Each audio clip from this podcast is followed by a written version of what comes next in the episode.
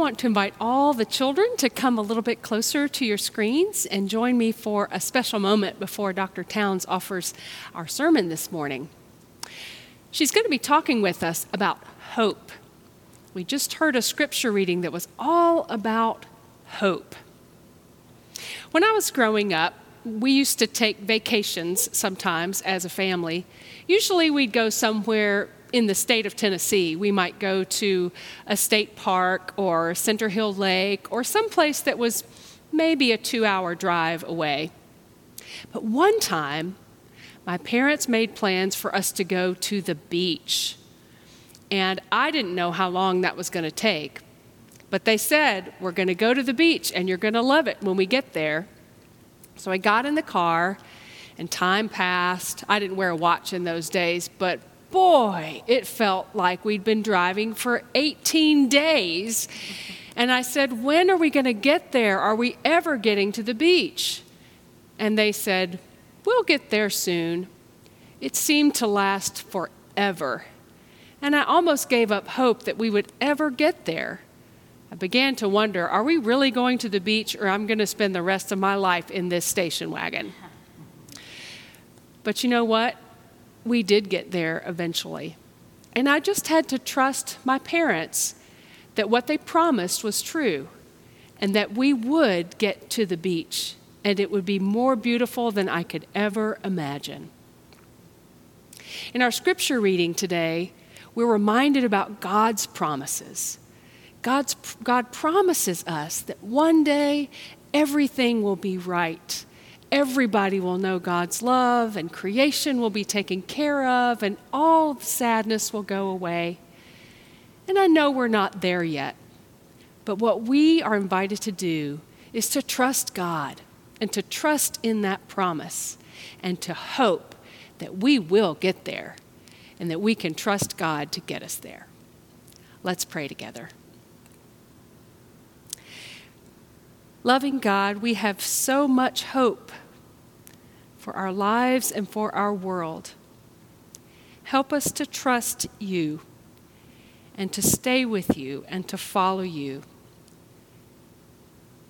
And to know that you are moving us toward a better world. Thank you so much for Dr. Townes, who's with us today. Help us to hear her words and to see hope in what she brings to us today. We pray all of this in Jesus' name. Amen. Good morning. It is good to be with you uh, finally.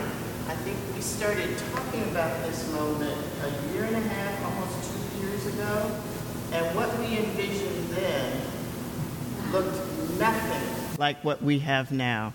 So it's so good to be here with you, and hopefully, um, more to come. Let us pray. And now may the words of my mouth and the meditation of all of our hearts be acceptable in your sight, O God, our strength and our Redeemer, our rock of salvation. And those gathered who could said, Amen. When I was a little girl, I spent a good deal of time trying to conjure up heaven. I thought that if I could just imagine those angels, those harps, those clouds, then I wouldn't be so scared of this big, angry, white haired, white bearded, white furrowed browed God the minister preachified about on those Sunday mornings in Southern Pines, North Carolina. I thought if I could see those fluffy clouds sit on those soft with goose down couches smell the tasty because I just knew anything that had to do with heaven had to be tasty food. The hot chicken, the hot and butter rolls, the spoon bread, the gravy made from chicken grease.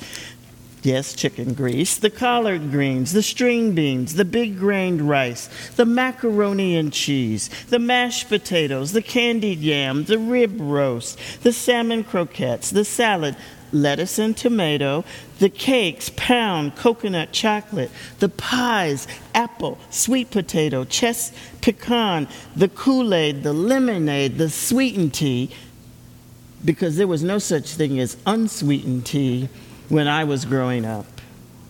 And butter, butter, butter, butter. I realize now that I was associating heaven with the way my grandmama's house smelled on Saturday night and Sunday morning. I thought if I could hear the good music, because all my playmates and I knew that all angels knew the beat, could carry a tune, and played a mean harp, then I wouldn't worry so much. When the men in white sheets marched through the black section of town, my gra- grandmother and all the other loving people I knew lived. I thought if I could just conjure up heaven in my mind and in my heart and in my prayers, then maybe, just maybe,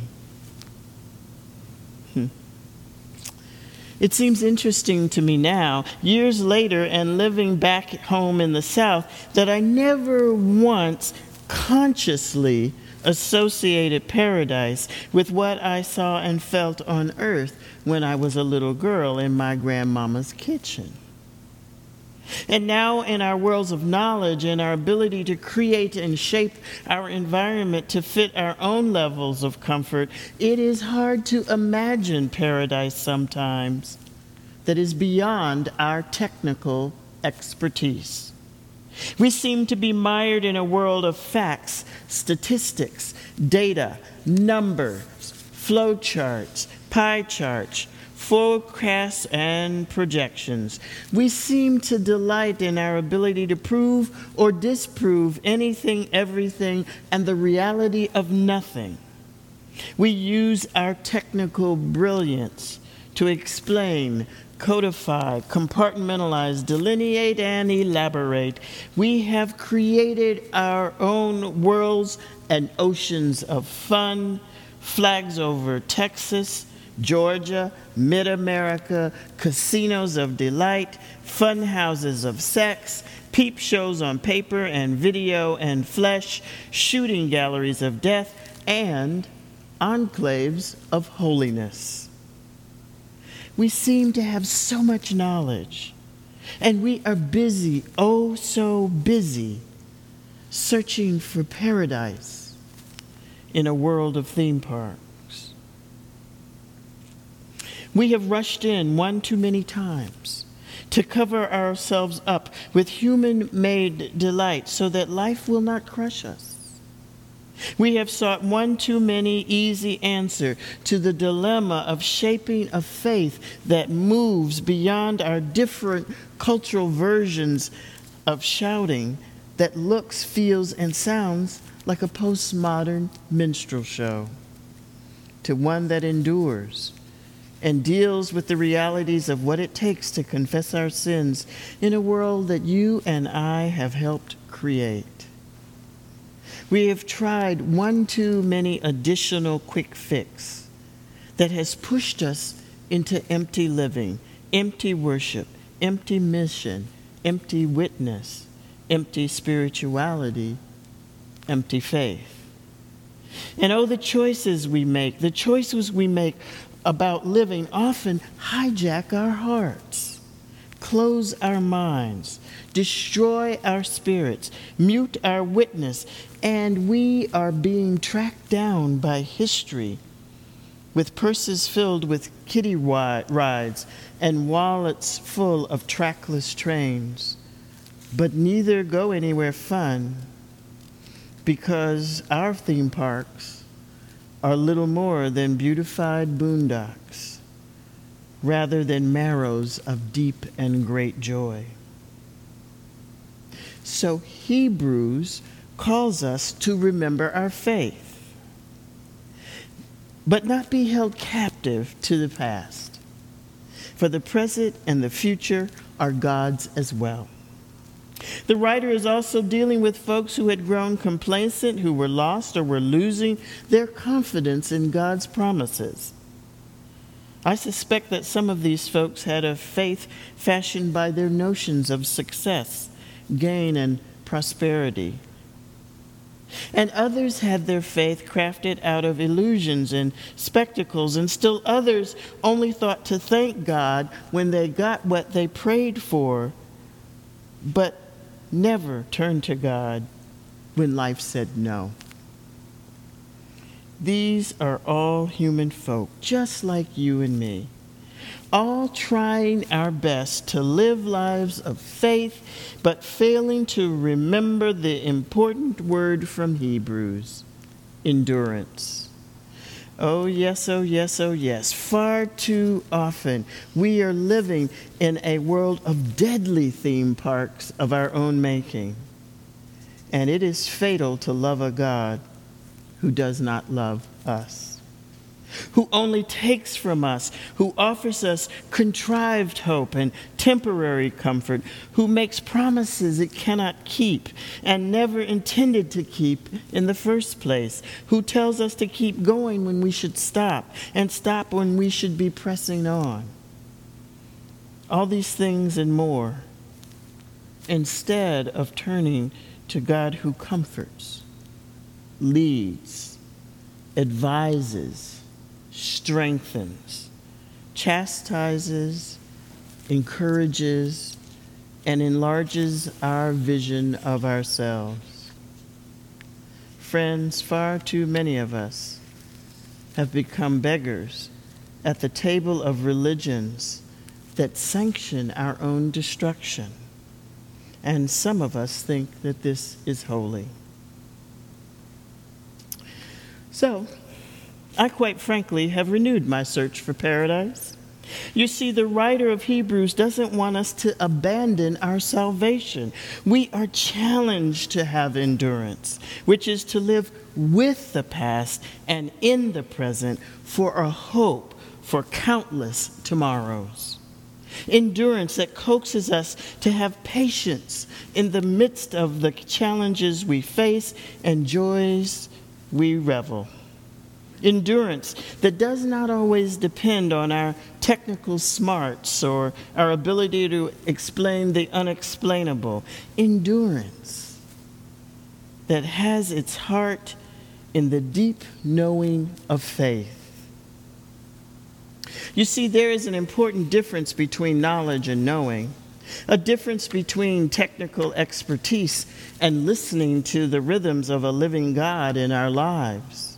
A difference between being able to count how many people are sitting at the dining room table and sense when all are there and know when someone is missing a difference between strategizing about our next move on how we're going to get closer to the one who has captured our interest and turning around time and time again. And there they are. Both have their place and both are needed, and sometimes they come together in marvelous ways. But the challenge for us is having the faith to allow knowledge and knowing to work on God's time and not on our own. You see, I have a knowledge, which I appreciate, on the difference between deontological and teleological ethics. But I know, I know my Redeemer lives. I have a knowledge, which I also appreciate, even though it can make me weary, of the ways in which inner structured oppression functions in the world and in the life of the church.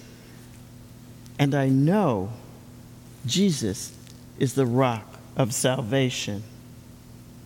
I have knowledge of the inequities of a healthcare system in this country and sadly in this state that refuses to recognize the humanity of us all. And I know that God delivered Daniel from the lion's den. I have a knowledge of the dynamics and idiosyncrasies of heterosexism and transsexism, and I know that God gave the Canaanite woman the gumption to refuse to take not now from Jesus as a final answer. I know Jesus loves me and you. I know that God sealed the covenant with the rainbow. I know that the Holy Spirit moves like the winds across the waters of time and space and into the whirlwinds of eternity. I know no matter what color of my skin, whom I love with passion and in ecstasy, no matter how old I may be getting, how gray I have become, how round my body becomes, how much forgetfulness becomes my steady companion, or how long I have to work for justice, that I'm still a beloved child of God, a woman in the making, and it will be all right one day and you are on this journey too. The faith of Hebrews is the solid reality of hope found in knowing. And this is a difficult and demanding task. We are seeking paradise in a world of theme parks that have at their very core a warped sense of righteousness such that some of us need not apply for justice or mercy. But we have dreams that can be more powerful than the nightmares, possibilities more radical than the realities, and a hope that does more than cling to a wish or wish on a star or sit by the side of the road picking and sucking its teeth after dining on a meal of disaster and violence in our lives and in the lives of others. Oh, but hope can create new opportunities for pain and disappointment. It is undeniable that countless hopes have been short lived and undependable. So we often tinge our hope with skepticism. We seriously doubt the possibility of the very things we want the most. We find ways to sell ourselves short, to deem others less than, to give up on living a life of justice and mercy for all the witnesses that have gone before us and yet to come. We find ourselves content to live out the weary drama of an outdated carousel of momentary ecstasies. But hope is powerful. Hope gives us the mettle and spunk to lay claim to the strength of our faith, for the power of God's love for us. Hope gives us the ability to recognize that no event in our lives, whatever its character, can imprison us ultimately. We refuse to scale down our aspirations to the level of the facts in our present situation because God is always calling us to move beyond the present, to shape and mold a better tomorrow. Hope gives us the wisdom to know that God has a divine hand in this mess. It's God who woke us up this morning. It's God who watched over us as we slept. It's God who is the Alpha and the Omega. It's God who gives us the cross. It's God who gives us the empty tomb. It's God who gives us hope beyond hope in the resurrection. Our task is to take the challenge of an enduring faith that is the ground of our hope the joy along with the disappointment, and work with God until our lives begin to pulse with something vaster and greater than anything we've known before. Hope gives us the stubbornness to survey our situations and work out a way of life that gives us health and growth despite the wearying paradox of our living, despite this darn ongoing pandemic. With hope, we do not give up. for we answer life with our lives. For the responsibility for living with meaning, dignity, love, and compassion, spirit, and joy ultimately rests with us, and not with theme parks of gerrymandered thrills and water slides leading to desolation. Thanks be to our God of salvation. Amen.